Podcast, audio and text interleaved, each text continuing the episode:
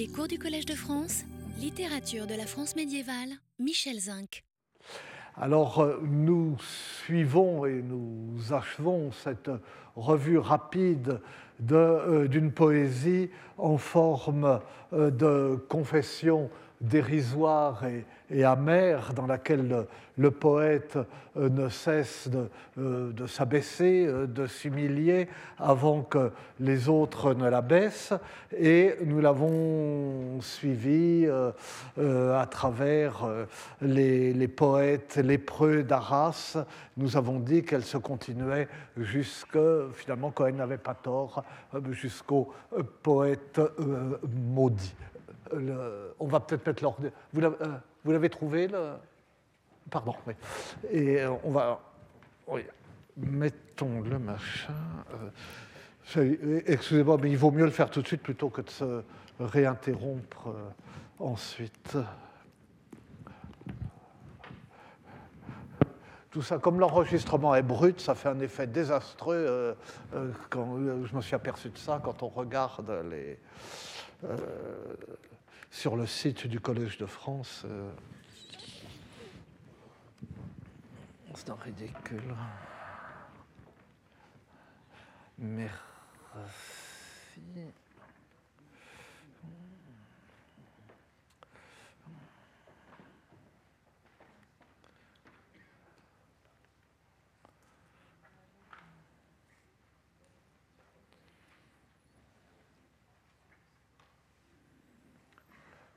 Alors.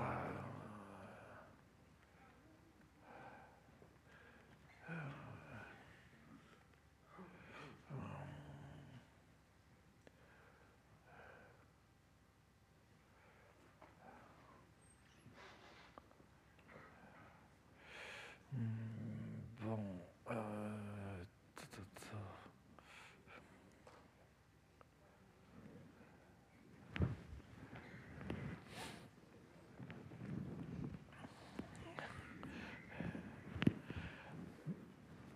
Mais euh, avant de, euh, de, sauter de Ruthbeuf euh, à, de à Jean Rictus ou à Léo Ferré, il y a tout de même des intermédiaires. Et il y en a un que nous ne pouvons pas sauter ou passer, c'est Eustache Deschamps donc c'est la seconde moitié.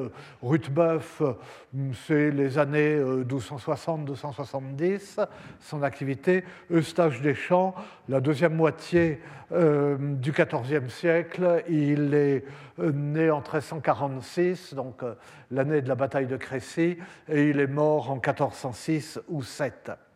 Et alors, Eustache Deschamps est une figure particulière qui longtemps a été considéré avec euh, une certaine, euh, un certain détachement, une certaine condescendance, et c'est un poète qui maintenant intéresse beaucoup, et sur lequel il y a euh, beaucoup de travaux. C'est quelqu'un qui est né dans un milieu propre à l'humiliation, pas noble, proche de la petite noblesse, donc pouvant fréquenter les grands euh, sans, euh, sans en être. Donc il est né euh, en Champagne, à Vertu, il en parle sans cesse. Eustache Deschamps dit Morel, le Noireau, nous trouverons des, des allusions à ce trait physique dans sa poésie. Et il étudie euh, à Reims où il se lie avec Guillaume de Machaut. Il composera euh, une euh, ballade célèbre déplorant la mort Machaut, le noble rhétorique. Puis il étudie le droit à l'université d'Orléans et il entre comme chevaucheur au service du roi Charles V et il fait une carrière d'officier euh, civil, euh, d'officier de cour assez modeste auprès de euh, Louis d'Orléans, le jeune frère de Charles VI, puis auprès de son frère le roi Charles VI, puis il essaye d'obtenir l'appui des, ducs, du duc de Berry, du duc de Bourgogne, du duc de Bourbon, des, des beaux oncles et il finit par obtenir euh, le poste de bailli de Senlis, qui sera le euh, modeste couronnement de sa carrière. Et Deschamps a laissé une œuvre poétique extrêmement importante, enfin très abondante, euh, et réunie pour l'essentiel dans un seul manuscrit très important, plus de 80 000 vers, plus de 1500 pièces, des ballades, des rondeaux, des virelais, des chants royaux, des laits, des dits, euh, un art poétique, l'art de dicter et de faire chanson, etc. Et c'est une poésie, donc une, une, œuvre très abondante faite de pièces courtes, et c'est une poésie de cours et une poésie de circonstances dans tous les sens du terme. Une poésie qui reflète euh, les choses de la vie, les incidents et les événements euh, qui marquent sa propre vie. Euh, il doit faire un, voyage en Bohème, on mange mal, on dort mal, on boit mal, etc. Enfin bon, euh, il est malade, il lui arrive ceci, cela. Bon. Et puis une expédition à Calais, il manque être pris. Bon. ses réflexions morales et politiques. Et ce qui fait son originalité à nos yeux, c'est son ton caustique, ses saillies, sa verve. Mais il était considéré en son temps comme un moraliste, qu'il est aussi. Et le vieux et pas très drôle Philippe de Mézières conseille sa lecture euh, au roi Charles VI. Et c'est sa vision politique qui a retenu tout récemment l'attention de euh, Thierry Lassabataire dans un excellent livre qui a tiré de sa thèse La Cité des Hommes, Eustache Deschamps, Expression poétique et vision politique, qui a paru chez Champion en 2011, qui est un très beau livre et dans une perspective, naturellement, qui n'est pas exactement la nôtre. D'une façon générale, euh, Deschamps, encore une fois, séduit plus euh, les médiévistes d'aujourd'hui, au premier rang desquels Thierry Lassabataire et du côté littéraire euh, Myrène Lacassagne, des médiévistes qui multiplient sur lui les colloques, les travaux, euh, il les séduit plus que ceux d'hier, y compris même euh, mon maître Daniel Poirion, le grand spécialiste de la poésie à la fin du Moyen Âge, qui en a beaucoup parlé, mais enfin lui aussi qu'il considérait avec un peu de condescendance. Eustache Deschamps euh, n'a rien d'un poète maudit. On a commencé avec les lépreux, c'était épouvantable. Euh, Rudebeuf, à qui il arrive tous ses malheurs, lui, euh, il mène euh, auprès des grands une vie de fonctionnaire modeste, mais considéré. Bon. Ce n'est pas un poète maudit. Mais du point de vue de l'humiliation, son sort est pire.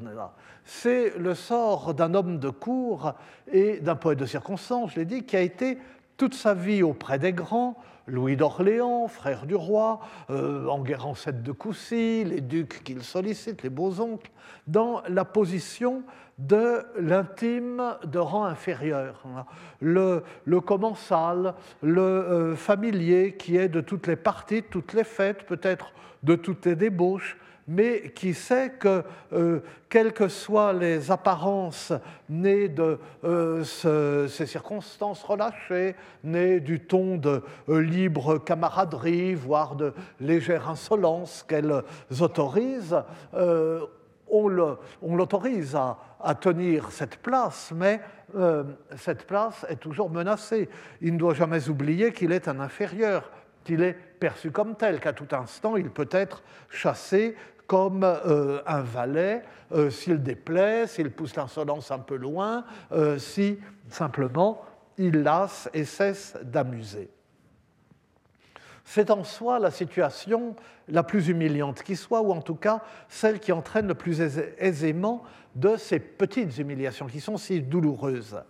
Et la poésie de Stage Deschamps, qui s'adresse constamment à ces riches protecteurs, ne peut évidemment pas en faire état directement, ce qui est le pire. Mais la fragilité de sa situation et l'humiliation qui s'y attache apparaissent euh, par un détour. Et selon une stratégie qui nous est maintenant familière, le poète se moque le premier de lui-même, ses poèmes fournissent des aliments aux moqueries des autres, et la situation est d'autant pire qu'elle n'est pas dramatique. S'il s'agit d'un lépreux, alors évidemment, euh, il étale sa misère et qui aura le cœur à ce moment-là euh, de se moquer de lui? Mais un inférieur euh, qu'on emmène en bordée comme ça, qui est pas très beau, pas très riche, pas très ceci, pas très cela, alors là c'est pire.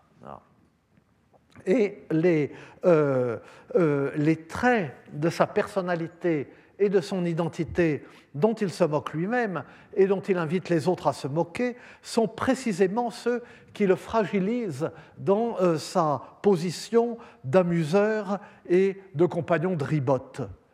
Sa laideur est bien vite son âge. Et le vieillissement et les infirmités qui s'attachent au vieillissement euh, euh, sont désagréables pour tout le monde, et ils sont désagréables comme à tout le monde. Mais euh, il apparaît clairement à travers certains poèmes que ce sont des choses qui l'angoissent particulièrement, parce que toujours vieux singe est déplaisant, comme dira Villon, et donc parce que cela l'expose à la situation non seulement la plus humiliante, mais la plus dangereuse pour lui, celle d'éveiller la répulsion, la moquerie, simplement l'éloignement, parce qu'il est un vieux qui veut faire jeune, qui veut euh, s'intégrer au groupe des jeunes, qui a besoin, pour survivre, de s'intégrer au, groupe des jeunes et qui est d'autant plus pitoyable dans cet effort que euh, justement son gagne-pain, euh, pour une part, mais au moins sa position sociale euh, en dépendent.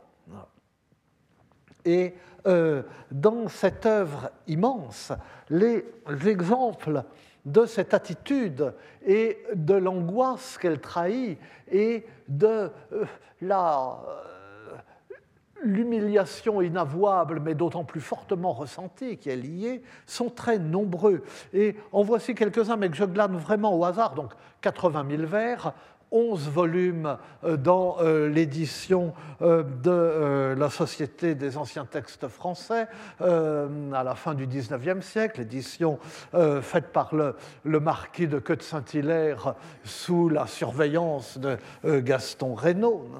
Et cette Société des anciens textes français, on voit ce que sont devenues nos études.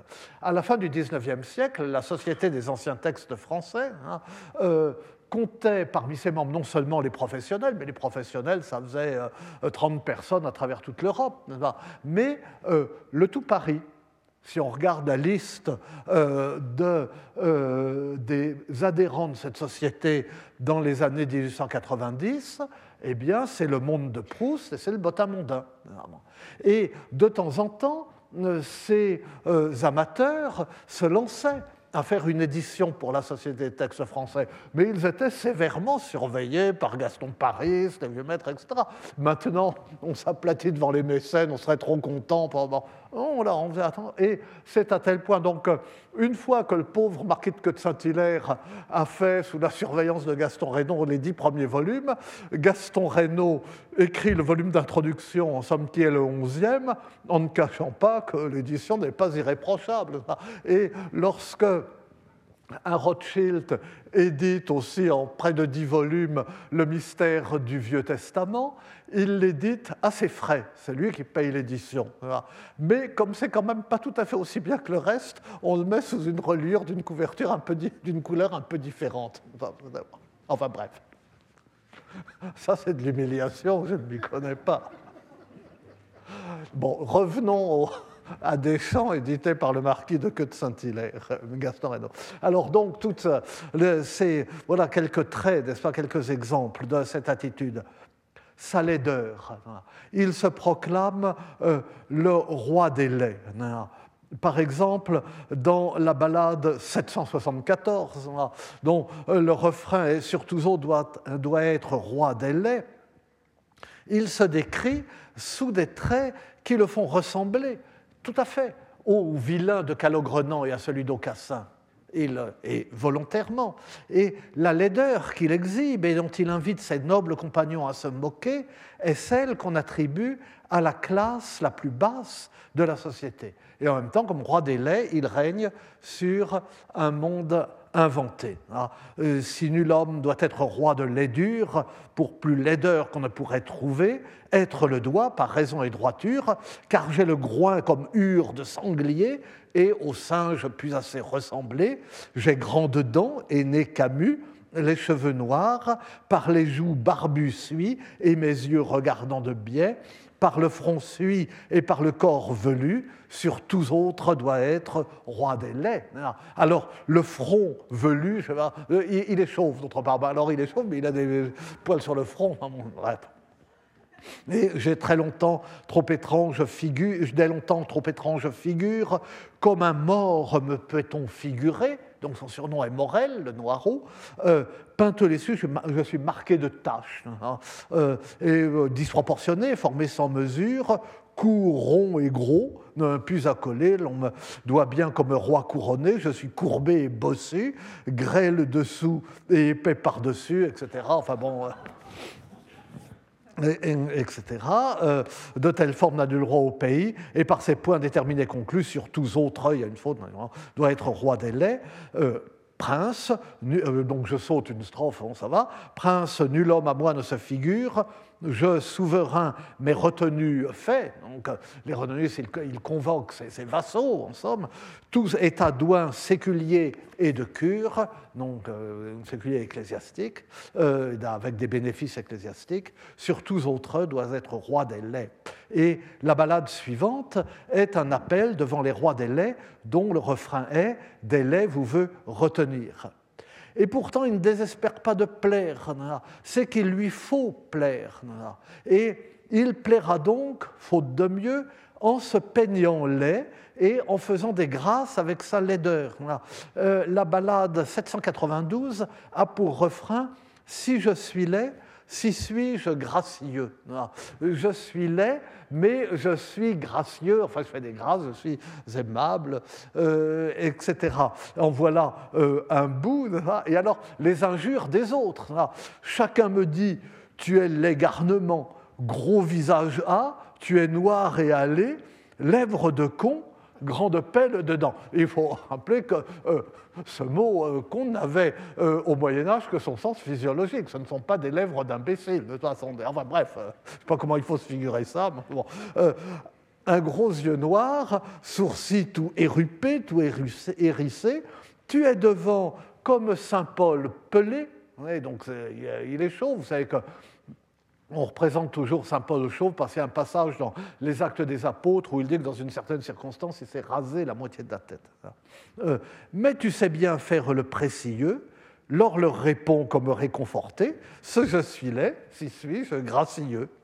Euh, prince, je suis tous les jours attrapé. En votre cour, me hachons les cheveux, on m'attrape les cheveux, enfin, si les cheveux, enfin, il en reste quelques-uns. Mais quant au fort, soyez ascertenés euh, ce je suis laid, si suis-je gracieux. Alors, voyez les allusions à sa calvitie. Elle le tourmente en effet et il se console en observant qu'il n'est pas le seul une consolation. Et euh, la, la, ballade de 868, 867, euh, pardon, dont le refrain est Et à tous ceux qui ont peu de cheveux, euh, cette ballade énumère les grands personnages avec qui il partage cette infirmité et dont il se fait le messager pour leur recommander de se couvrir la tête, qui est une façon comme une autre de s'intégrer au groupe il y a des grands personnages qui sont chauves. Vous voyez la, euh, deuxième strophe. Euh, Eustache suit pour les pelés messages. Euh, Coussy, donc Enguerrand de Coussy, ce n'est pas rien. Saint-Paul, Angès, Torcy, venez, bordes, Briffaut et à outrage, il y a Collard de temps que déplumé. Hein. Hugues Dubois, Moriot sont enrhumés coiffe leur faux, et ce, à chacun d'eux, car bonnes sont à entre nous pelés et à tous ceux qui ont peu de cheveux. Les coiffes sont. Euh, il en faut, il faut avoir quelque chose sur la tête, c'est bien euh, quand on est, quand on est chaud. Et le pire est que ce n'est pas son physique qui lui nuit. Au premier abord, il plaît, ce je suis laid, si suis-je gracieux, mais plus on le connaît, moins on fait cas de lui. Et euh, le refrain de la ballade 921 est Plus me voit-on, tant suis-je moins prisier, tant suis-je moins estimé. Et il précise dans la première strophe Car en tout cas, suis si fort fortuné qu'au premier coup suis partout honoré, sans ce que j'ai aucune connaissance.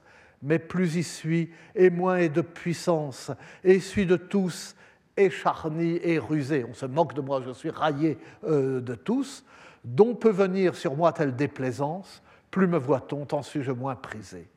Être raillé et repoussé de tous, écharni et rusé de tous. C'est la terreur du poète de cour qui vit de plaire, et c'est la définition même de l'humiliation, accrue en la circonstance par le fait que c'est une fois qu'on le connaît, qu'on le raille et qu'on le repousse, après l'avoir d'abord bien accueilli, comme dit l'autre, c'est un garçon qui gagne à ne pas être connu. Mais le pire du pire, c'est son vieillissement. Et ce sont les infirmités qui s'y attachent, et la façon dont il s'en moque. Je suis bon astronomie, hein. euh, je sais bien, euh, c'est-à-dire météorologue en fait, je sais bien quand il doit pleuvoir. Le dos me dote, me fait mal, goûteux devient, je suis bon astronomie. Hélas, Jamais ne vaudrait rien d'âme pour faire mon devoir. C'est autre. Hein. Hein. Je suis bon astronomien, je sais bien quand il doit pleuvoir. Donc, il est bon météorologue parce qu'il a ses rhumatismes, mais pour le service des dames, c'est plus ça.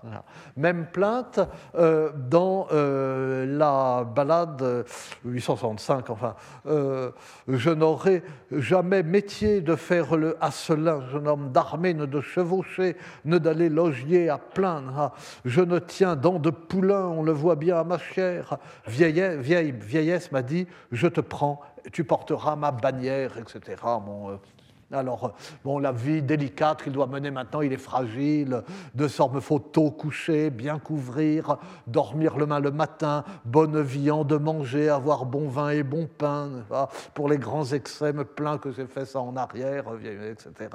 Et puis, Femme n'est plus qui m'est chère, euh, femme n'est qui plus m'est chère pour ce que mon corps est vain. Enfin, il n'y a plus de femme qui m'aime parce que mon corps ne sert plus à rien.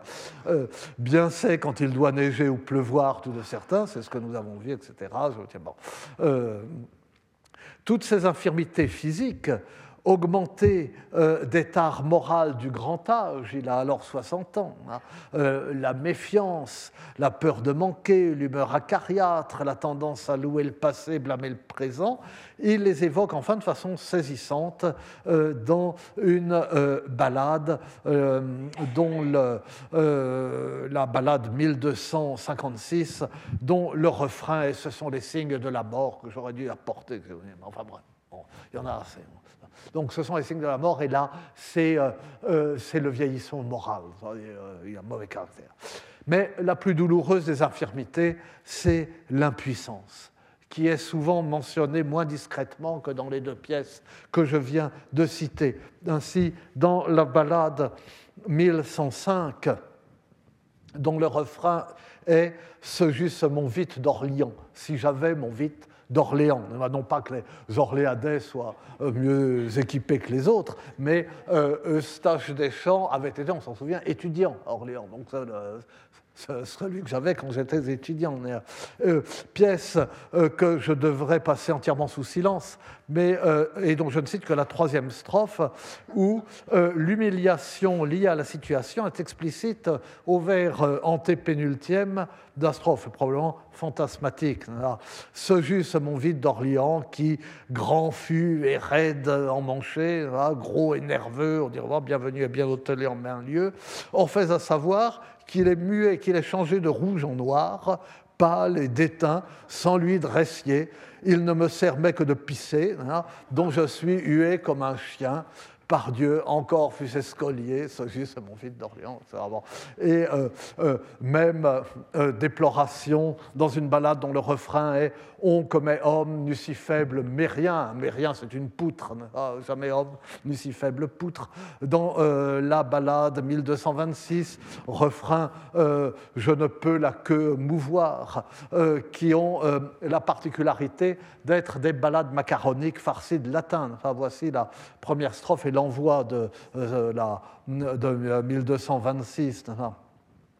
Tant comme je me peux, je me puis esmoucher, escrimer des cymbalis cliquentibus, avec mes cymbales cliquetantes, n'est-ce pas? Mais c'est assez audacieux parce que euh, c'est tiré des psaumes, ça. Euh, louer le Seigneur sur les cymbales retentissantes, etc.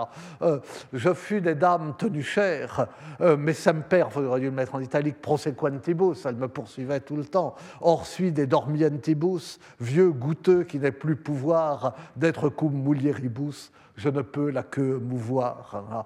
Et l'envoi, prince, je suis enervatus, et pubner, et in opprobrium datus et livré à l'opprobre hein, pour ce métier, car main et soir m'enduelt où je s'ouvre le dos, jambes latus, corporisque mei status, et tout l'état de mon corps, je ne peux la que euh, mouvoir. Et encore une autre dont le refrain par défaut de bon vite avoir. Enfin, c'est sans fin, hein, c'est lamentation sur ce thème. Bon.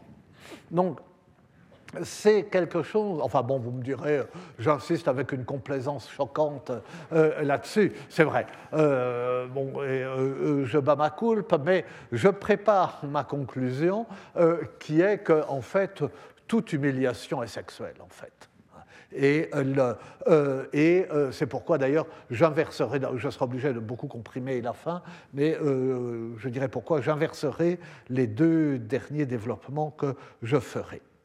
Et il faudrait passer naturellement de Deschamps euh, à, Villon, qui semble d'ailleurs se souvenir parfois de lui. Par exemple, Les regrets de la belle Homière ressemblent à euh, Vetula sum sine muneribus de Deschamps. Mais le temps nous manque. Je rappelle seulement les quelques vers du Testament où tout est dit et dit vraiment à la manière de Deschamps. Le vers que je citais tout à l'heure. Toujours vieux singe est déplaisant, Mou ne fait qui ne déplaise. Euh, toutes les grimaces qu'il fait lui déplaisent.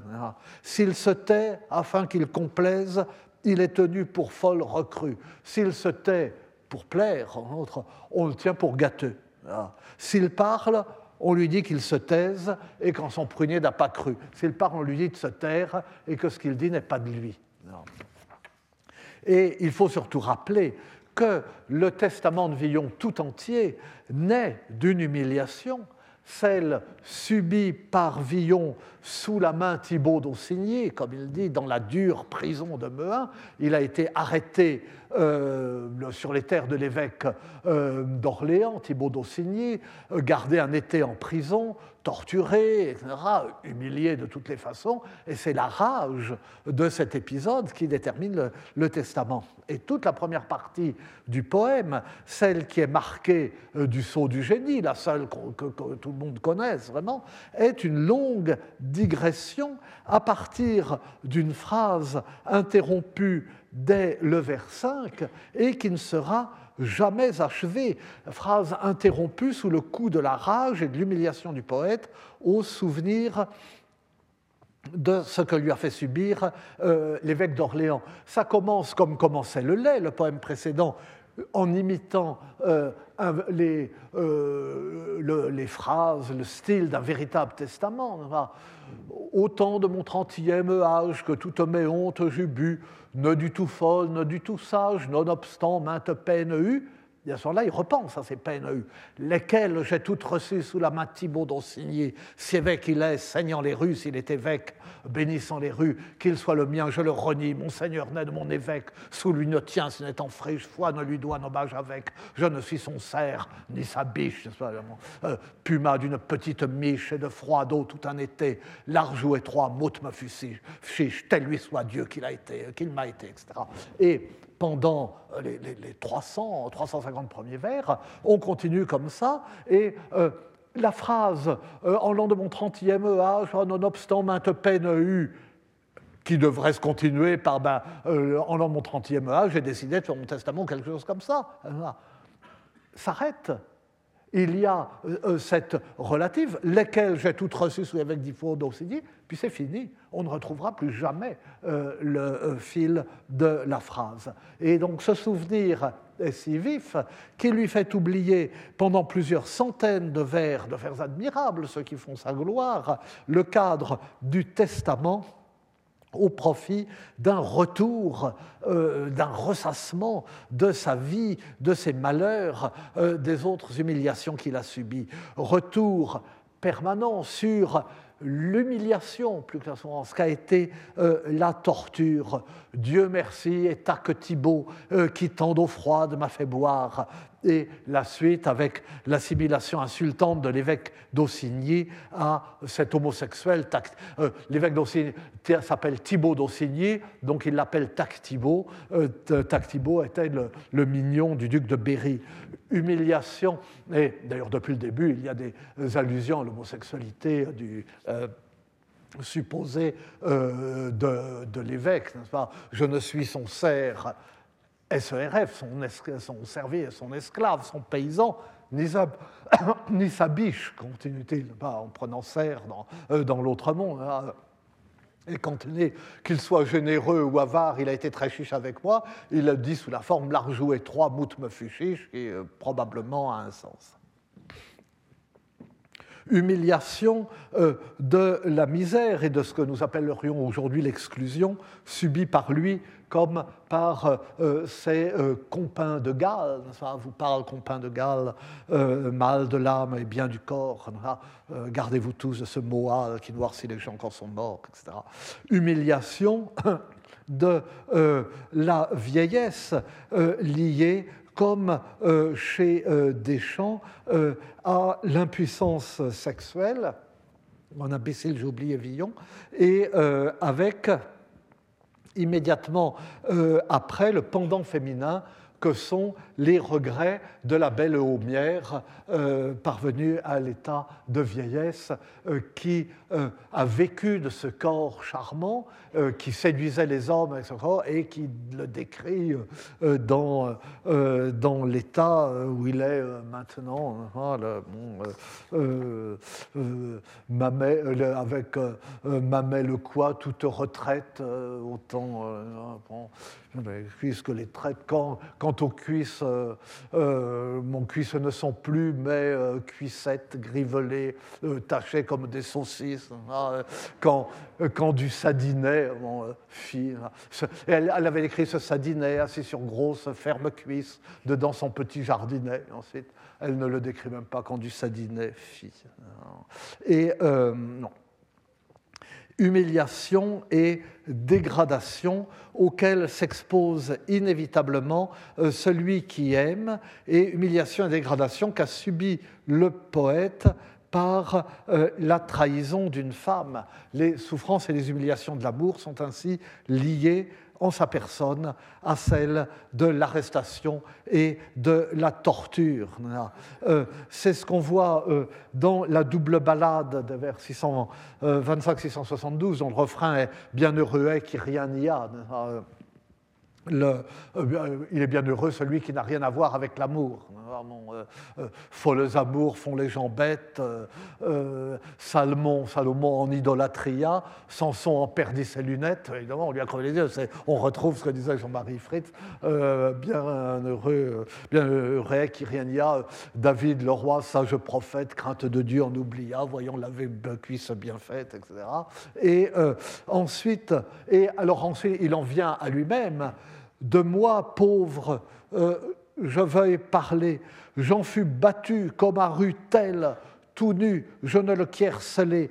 Qui me fit mâcher ces groseilles, fort Catherine de Vaucelles Et de moi, pauvre que, je veux parler, j'en ai été battu, comme les toiles au ruisseau. Donc les toiles battues par les lavandières, avec le, le battoir, comme des toiles au ruisseau, tout nu.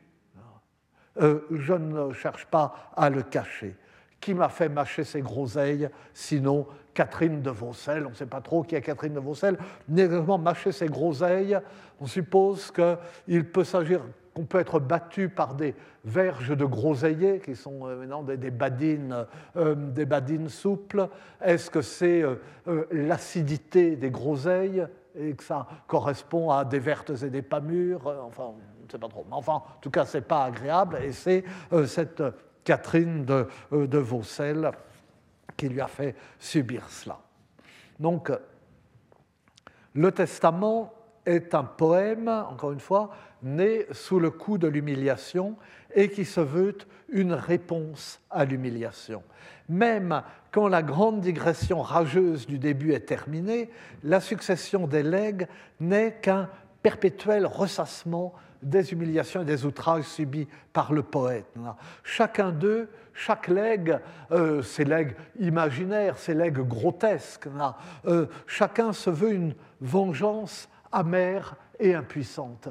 Il lègue les choses les plus imaginaires, les plus désagréables, les plus ridicules possibles à ceux qui l'ont tourmenté. Chaque légataire est haï par Villon euh, pour ce qu'il lui a fait subir, euh, et même les souvenirs d'amour sont des souvenirs d'humiliation. Au fond, le testament de Villon est analogue au congé d'Arras, mais le vrai poème de l'humiliation, c'est lui. De même que le poète lépreux prend successivement congé de tous ses amis, de même, Villon prend successivement congé de tous ceux qui lui ont fait du mal et surtout qui l'ont outragé. Le poète lépreux exprime directement son humiliation où il cherche un, cherche euh, où il cherche un profit spirituel, qu'il cherche à métamorphoser en profit spirituel. Villon ne fait sentir son humiliation qu'indirectement, on la devine en creux à la mesure de sa rage.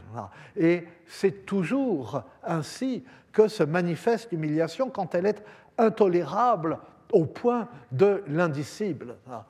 Celui qui l'a dit n'est pas vraiment humilié. Celui qui est vraiment humilié, euh, c'est celui qui ne la dit pas. Et finalement, Deschamps, qui a mené une vie confortable et agréable euh, en buvant et en courant le guidou avec le duc d'Orléans, euh, ne le dit pas. Mais on le sent. Villon, qui a mené enfin, une vie misérable, qui a été emprisonné, condamné à mort, mais euh, qui en même temps, on ne sait pas trop, il a pris ses grades universitaires tout à fait normalement, euh, il a laissé un poème euh, dans l'album de Blois de, Charles d'Orléans, donc c'est-à-dire que quand il est passé par Blois, il a été reçu, il y a tout un mystère, enfin bref.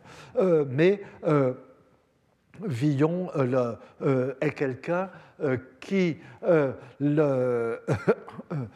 à la fois déborde euh, d'une humiliation qu'il ne contient pas et qu'ensuite il exprime par toutes sortes de détours. Je pensais terminer ce cours en parlant d'abord de l'humiliation amoureuse et sexuelle, puisque nous la rencontrons à tout instant, puis, pour conclure, de l'humiliation chevaleresque, puisque c'est à elle que l'on pense d'abord quand on parle de l'humiliation au Moyen Âge, et puisque la première figure qui se présente à l'esprit euh, quand, euh, on parle de l'humiliation, c'est celle du chevalier de la charrette. Et nous aurions ainsi rejoint, pour finir, la constatation qui a été notre point de départ, une société de l'honneur avec une religion de l'humilité et de l'humiliation. Euh, nous aurions ainsi, d'une certaine façon, terminé par euh, l'essentiel, parce que si c'est l'idéologie chevaleresque qui fait de la société médiévale une société de l'honneur, la conséquence en est que l'humiliation chevaleresque est au Moyen Âge la première et la principale humiliation.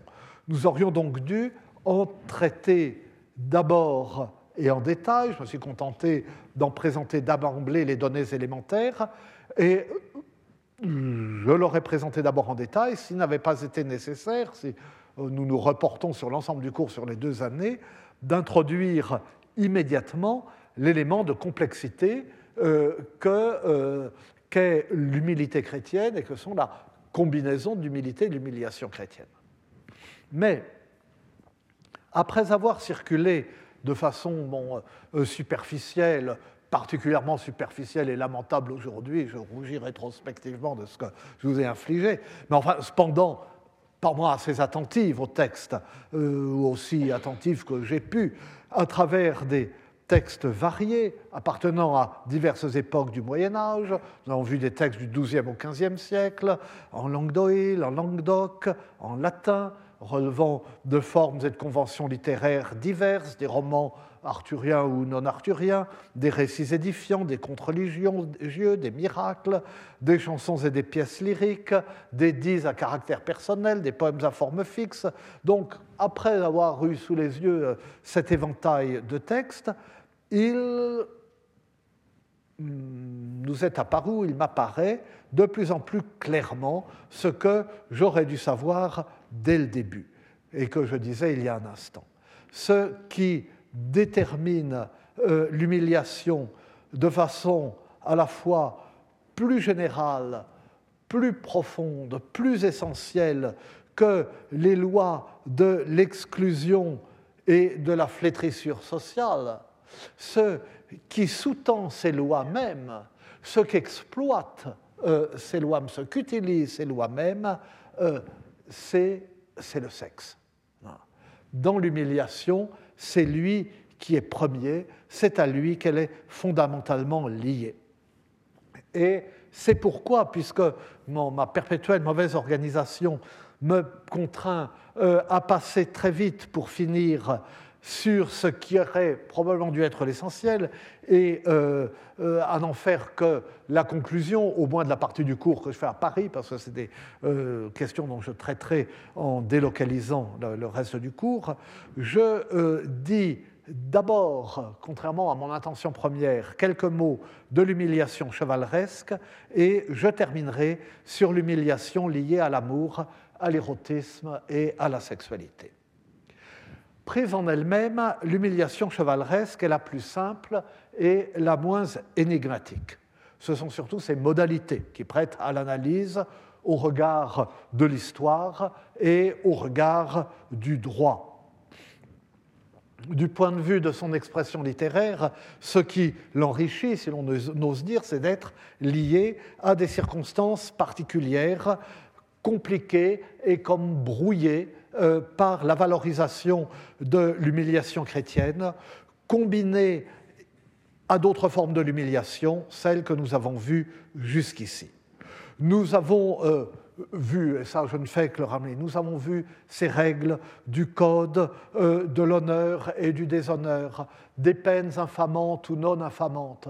Nous avons vu combien ce code est important au Moyen Âge, mais aussi combien il varie il y a des peines euh, qui sont infamantes en France et qui ne sont pas en Angleterre, euh, ou l'inverse.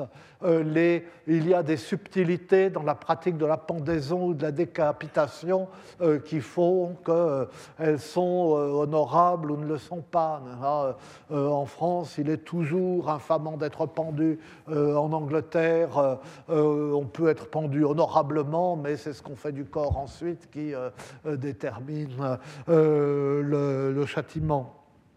Euh, il y a dans un pays, euh, euh, il est honorable d'être décapité à l'épée, infamant d'être décapité à la hache. Dans l'autre, on peut vous décapiter à la hache, c'est parfaitement honorable, etc.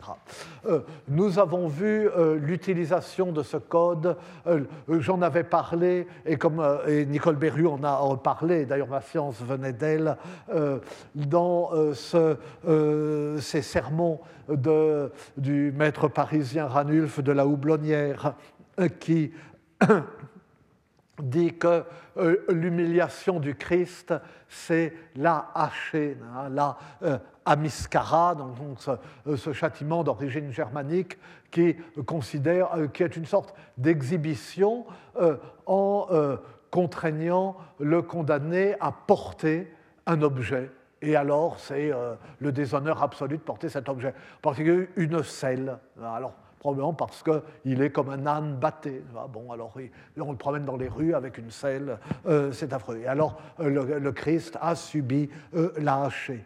Ou la comparaison chez Ranulf la Houblonnière au Christ, euh, dans, le, dans un dimanche des rameaux, où il y a à la fois le court évangile de l'entrée messianique du Christ à Jérusalem et la longue lecture de, de la Passion, qui à l'époque était, c'était toujours la version de Saint Matthieu, le dimanche des rameaux.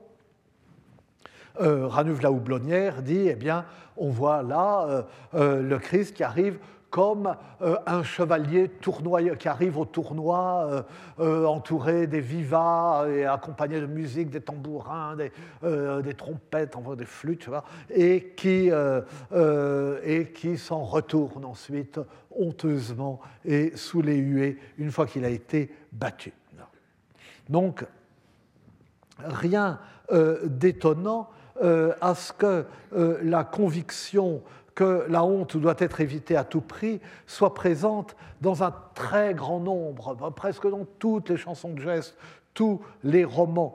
Euh, elle est, elle est ce désir d'éviter la honte est très souvent le ressort de l'action et des passions. Pensez euh, au jeune Vivien dans le cycle Guillaume d'Orange, qui, euh, euh, que son oncle Guillaume d'Orange trouve mourant sur le champ de bataille de l'Archant ou des Aliscans, et qui il, se confesse, il n'y a pas de prêtre, il se confesse à son oncle qui a du pain béni dans son aumônière qu'il a qu'il commis avec, et il a commis un seul péché, c'est qu'il euh, avait euh, fait vœu de ne pas reculer. Et sous le premier choc, il a reculé de la longueur d'une demi-lance. Et, il est poursuivi euh, par, par cette honte à l'heure de sa mort. Et si on consulte, pourrait commenter chaque passage, mais euh, je n'ai euh, naturellement pas le temps de le faire. Si on consulte l'index des motifs narratifs dans les romans arthuriens français en vers des XIIe et XIIIe siècles d'Agneta Guéraud-Jalabert, il ne s'agit que des romans arthuriens, pas des chansons de gestes, pas les œuvres qui sont le plus centrées euh, sur ces questions eh bien, on trouve, et c'est un répertoire qui est fait enfin, ce qui est très astucieux, euh, qui en même temps a été discuté, mais enfin, c'est très bien, euh, en suivant le répertoire de Steve Thompson, euh, du Motif Index of the Folk Tale. Donc, il y a une entrée de Steve Thompson qui est J227.2, mort préféré au déshonneur. Alors Anita Guerrero a répertorié et euh, on trouve euh, des références à 30, elle cite des références à 35 épisodes dans 18 romans. Et euh, j'aurais pu consacrer le cours simplement à la lecture et aux commentaires de ces passages.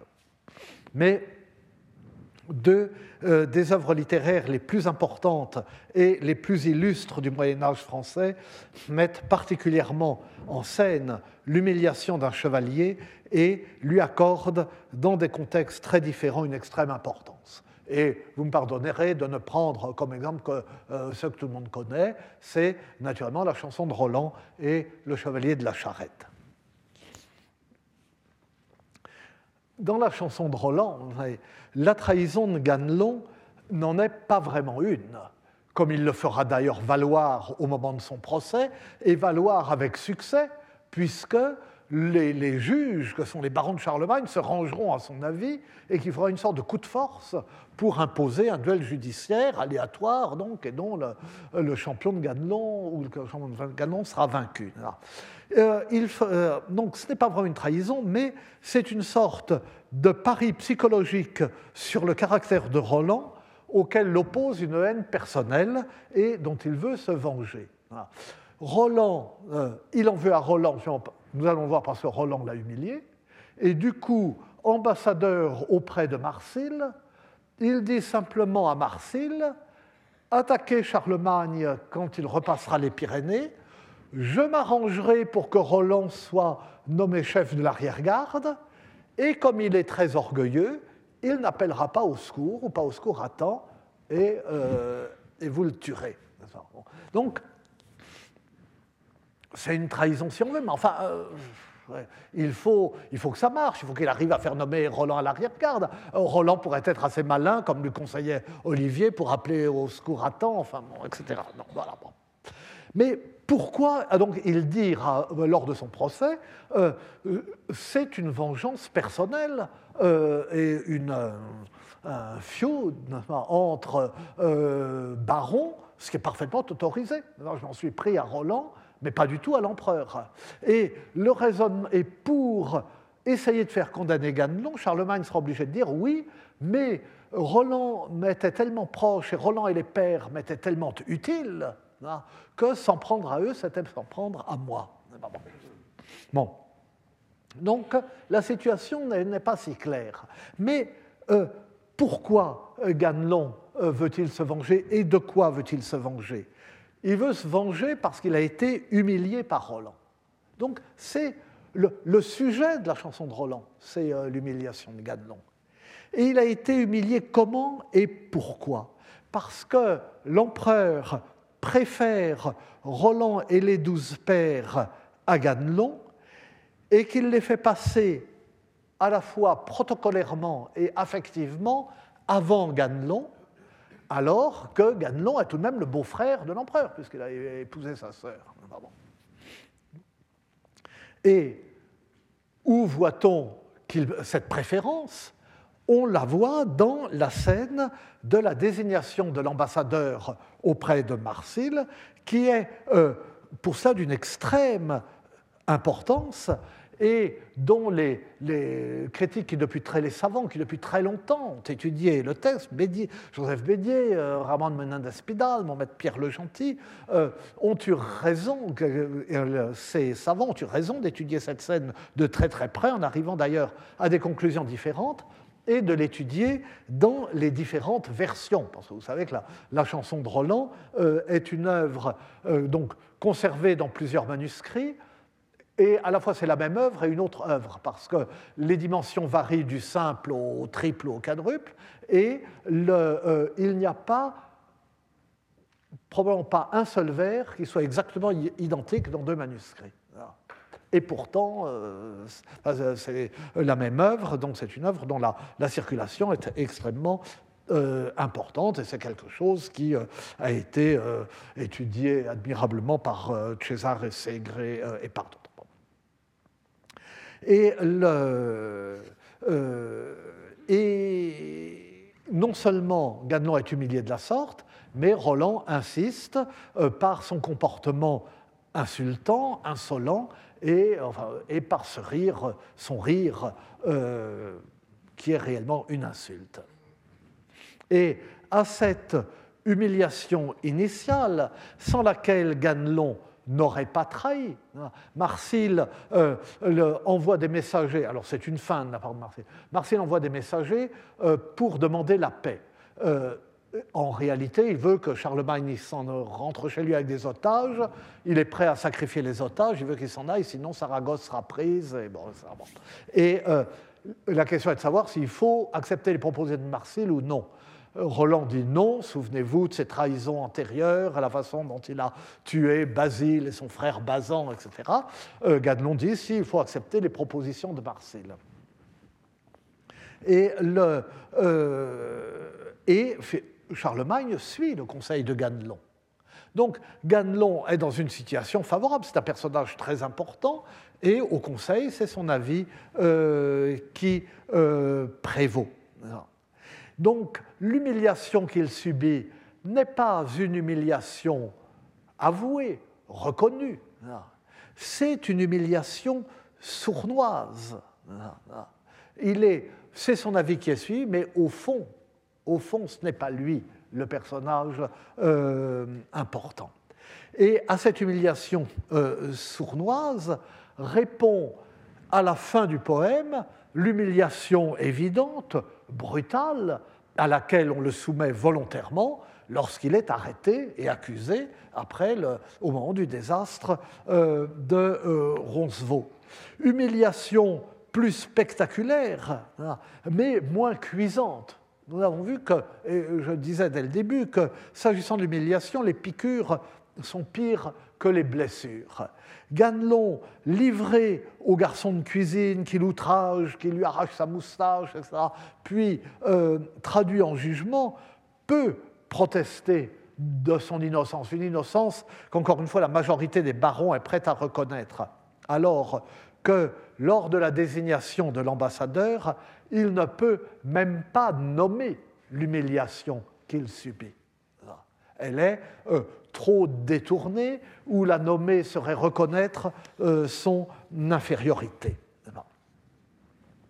Et alors, cette question est tellement importante qu'elle entraîne, enfin, qu'on peut supposer que c'est elle qui entraîne une divergence justement entre les versions, entre euh, ou le, manuscrit d'Oxford, quand nous disons la chanson de Roland, c'est ce manuscrit-là, le plus ancien, le plus court, le plus beau, la précédence d'Oxford, disait Bédier, mais enfin, c'est vrai, quoi qu'on en dise. Bon.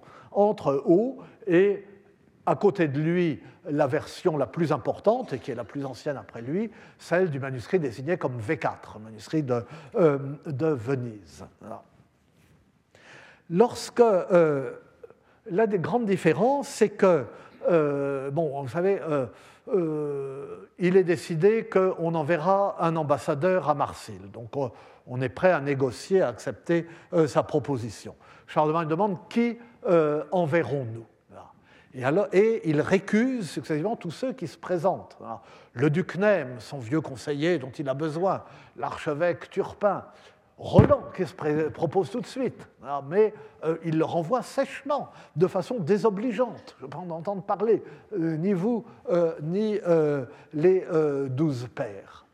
Et puis, Roland propose Ganelon, et Ganelon est désigné. Et ils se mettent en colère. Ils se mettent en colère, d'ailleurs, de façon mêlée, officiellement, sa colère est pour dire on m'envoie à la mort. Ce qui est illogique, puisqu'il avait dit euh, Marseille de bonne foi, il faut accepter sa proposition. Mais derrière, il y a l'autre raison, et qu'il dit aussi, qui est qu'il euh, se sent euh, outragé par Roland. Dans Haut, dans la, vieille version euh, d'Oxford, la colère de Ganelon précède sa désignation comme ambassadeur par le Charlemagne. Ah, il y a un moment où tout le monde discute, on dit Ah, ben Ganelon, euh, bon, et euh, Charlemagne ne dit rien. Et Roland dit Ce sera Ganelon, mon parâtre. Ganelon se met en colère. Et puis ensuite, Charlemagne le désigne comme ambassadeur. Dans la version de V4, euh, Roland propose Ganelon, l'empereur euh, désigne Ganelon, Ganelon se met en colère.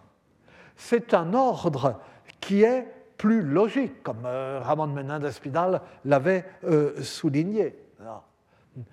Ganelon n'a pas à se mettre en colère avant d'avoir été désigné. C'est d'une extrême maladresse vis à -vis de l'empereur qui n'a encore rien dit il pourrait dire euh, euh, ben non, pas moi, ou faire valoir des raisons auprès de l'empereur, etc. Euh, on est en train, c'est le conseil, on expose des raisons devant l'empereur.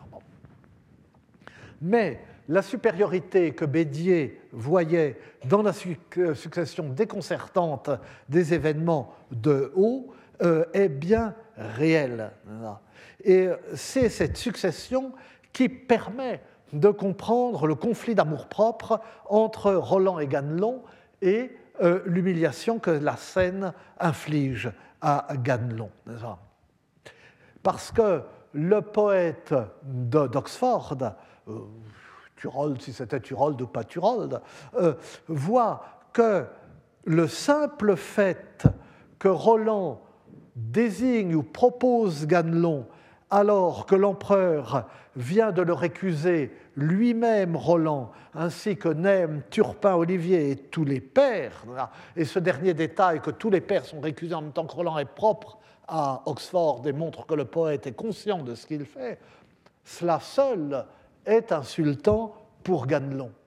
Parce que ce que le poète a vu, c'est que euh, Roland, en proposant Ganelon, dit bah, puisque vous ne voulez pas risquer la vie des gens importants et auxquels vous tenez, ben, on n'a qu'à envoyer Ganelon. Ah, et, euh, euh, donc Ganelon, dans cette version, est dans une situation euh, apparemment flatteuse. il est le seul au début à s'opposer à Roland alors que l'empereur hésite et que les Français se taisent pour savoir si on accepte ou les propositions, c'est son point de vue qui l'emporte. Il a de l'autorité et de la prestance. Tout le monde admire sa beauté, nous le verrons la prochaine fois. Tout le monde, tout le monde juge qu'il fera un excellent ambassadeur, mais en fait, il est dans une situation humiliante, d'où une colère qui donne l'impression d'être prématurée puisqu'elle anticipe sur la décision de Charlemagne, mais qui arrive au moment où effectivement euh, les propos de Roland euh, l'ont déclenché. Si elle arrive après coup, c'est du réchauffé, ça ne pas. C'est ça qu'il a déclenché. Et c'est cela que euh, nous verrons pas très en détail parce qu'il faut que je boucle la semaine prochaine. Bon, tout ça est lamentable. Mais enfin, un tout petit peu plus, tout de même, nous, nous, verrons un peu ces, ces laisses magnifiques. Je vous remercie et dans un instant, Madame Monique Trédé. Mais nous prenons cinq minutes de pause. Retrouvez tous les contenus du Collège de France sur www.colège-2-france.fr.